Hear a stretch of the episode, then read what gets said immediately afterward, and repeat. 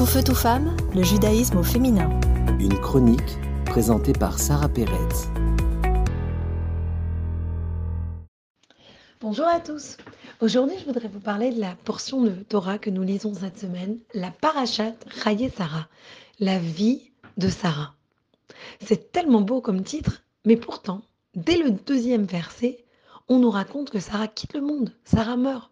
Et tout le reste de la paracha nous raconte la vie après le départ de ce monde de Sarah. Alors, c'est intéressant, car la Hassidut explique que le titre d'une paracha est toujours en relation avec son contenu. Et pourtant ici, la vie de Sarah ne peut pas être en relation avec sa mort. Quelle est le, l'idée ici qu'on essaie de nous expliquer ? Il faudrait déjà se poser la question, est-ce qu'on croit en une vie après la mort ? Que veut dire la vie ? Il faudrait décrire en fait. Parce qu'il y a deux choses de vie. Il y a la vie physique. Une personne, elle vit, elle peut marcher, elle peut boire, elle peut manger.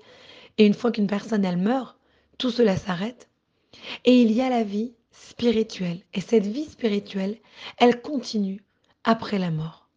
C'est-à-dire, c'est le moment, quel impact vraiment on a sur le monde. Et c'est ça qu'il faut se demander. À quel moment dans nos vies on fait des choses, pas juste pour l'instant présent, pas juste pour le jour qui est là, mais pour le reste de notre vie, même après notre départ physique de ce monde. Et on voit ça avec Sarah. C'est comme si elle a planté une seed, une, une graine avec son fils Yitzhak. Et cette graine, elle continue à grandir même après sa mort. C'est comme un arbre de vie. Son fils se marie avec une femme qui s'appelle Rivka, et les trois mitzvot de Sarah qui existaient dans la tente pendant sa vie, qui était la présence de Dieu sur la tente, qui était la challah, qui restait fraîche d'une semaine à l'autre, et les bougies, qui étaient aussi allumées comme ça, la flamme qui restait. Ces trois choses qui disparaissent quand Sarah quitte le monde physiquement, reviennent quand Yitzhak marie Rivka, et qu'elle rentre dans la tente de Sarah, et que la tente lui appartient. On voit à ce moment, à ce moment-là, que cette maison qui était, cette tente, mais cette maison vraiment qui était remplie d'amour, qui était remplie de lumière, qui était remplie de générosité, qui représentait vraiment la personnalité de Sarah, notre martriache, toutes ces qualités-là, toutes ces mitzvot, tout revient avec sa belle-fille Sarah. C'est-à-dire que la vie, en fait, ne se termine pas quand une personne quitte le monde physiquement. Ce qui continue, ce sont nos actions. C'est notre empreinte dans ce monde. Et on voit ça tellement clairement avec la génération qui suit la mort de Sarah. Son fils, sa belle-fille, même son mari, tous continuent la legacy. Tous continuent la vie de Sarah.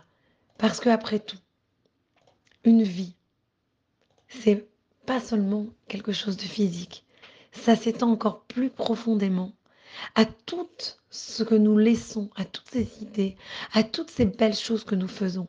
Quand nous remontons, ben, après cent vingt ans dans le ciel, on ne peut pas emmener notre argent, on ne peut pas emmener nos réussites de business, on ne peut rien emmener là-haut. Les seules choses qui peuvent nous accompagner, ce sont nos mérites, notre générosité, nos actions.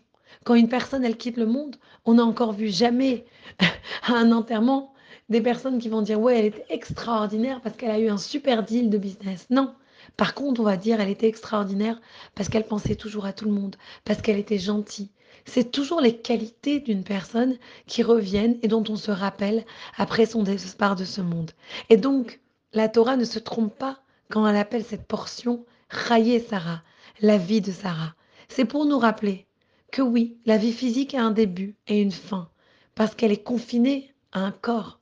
Mais la vie, la vraie vie d'une personne, ça continue et justement ça explose vraiment après sa mort. Parce que là, il n'y a plus aucune limite, ni de temps, ni d'espace. Et c'est là que l'éternité de la vie d'une personne est révélée. À bientôt. Tout feu, tout femme, le judaïsme au féminin.